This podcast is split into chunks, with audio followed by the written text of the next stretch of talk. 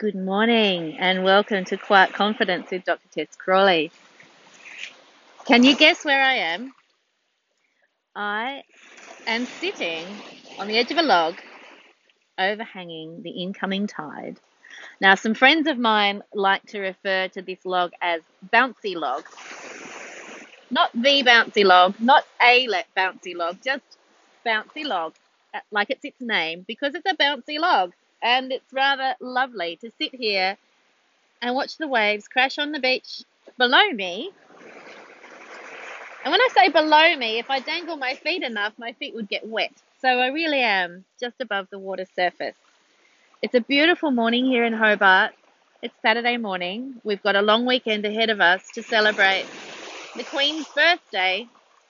And for those of you who don't know, it's not actually the Queen's birthday, even though we're celebrating it this weekend. Her birthday, I think, is in April. But we celebrate it here in Tasmania and other parts of Australia in June for some reason. I guess it's the convenience of when we could fit in a long weekend.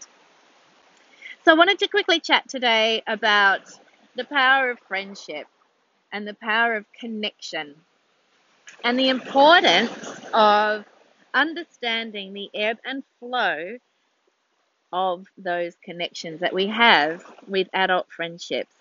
I think that sometimes we grieve the loss of what we would consider best friends. You know, when we were in school, many of us might have had a best friend or a couple of best friends that we did everything with. We would sit in class together. We would have our lunch together. We would walk home from school together. We would spend our weekends going to the movies or roller skating or getting up to whatever we would get up to together. And then as life moves on and we become adult and we become busy and we work and we go to university and we enter our chosen professions and we have careers and we get married and we have children, oftentimes those paths that we tread are not as identical as they were when we were at school. And so many, many times, those valued friendships, those best friendships, don't exist in the same way they did when we were at school because they can't. It's not realistic to expect them to. But I think that the inner youth in ourselves mourns those friendships or mourns those closenesses um, and wishes that we could bring that back somehow. So, you know, I'm in my late 40s now and I've got enough friendships around Australia and a burgeoning number of fabulous friendships around the world. And I can say with all confidence that I have learnt to trust the ebb and flow of close friendships. I've learnt to trust that sometimes we're walking parallel paths. Sometimes our paths cross over and we walk a little bit of the way together. And then sometimes our paths diverge and, and move off in different directions. But I've learnt to trust that those valued friendships will come back together again at some point. And I was reminded of this last night with um, a spontaneous invitation to go visit a friend of mine who I haven't seen for about six months. And we've been very, very close. We had our first, uh, well, my first pregnancy ran alongside her second pregnancy and our babies were due on the same day, and so we shared that lovely experience together. Um, and we are both psychologists, and it was really precious to me to be able to spontaneously say yes because I can't always spontaneously say yes because life is busy, as you know.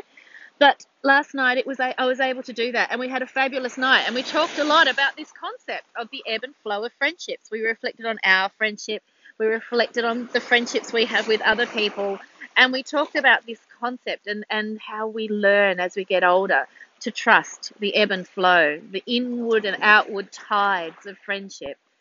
That those friendships, those connections are a little bit like the ocean. They are a little bit like these waves that crash in and then pull out again.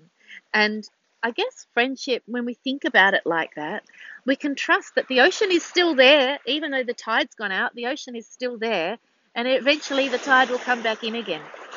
So I think for today, what I'd really love to encourage you to do is to think about the friendships that you're missing, the ones that you haven't touched base with in a while, the ones that you may have lost contact with, and have a think about you know what it might be like if the tide was able to come in again on those on that particular friendship for you and how precious that might be. And is there something you can do about it? Can you make touch with that person? Can you send an email? Can you find them on facebook? Can you ring them up? Or can you go and you know say hey let's go grab a coffee.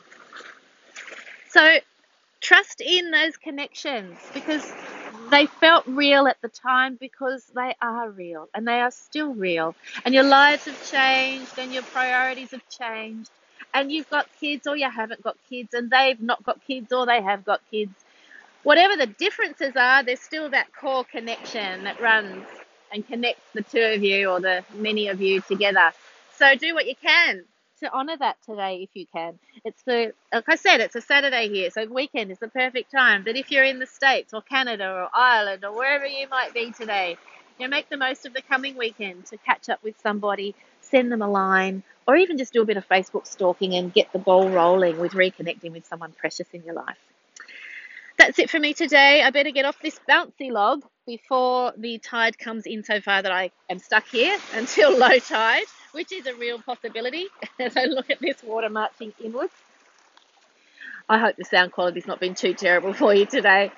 I look forward to talking to you all again soon. Bye bye for now.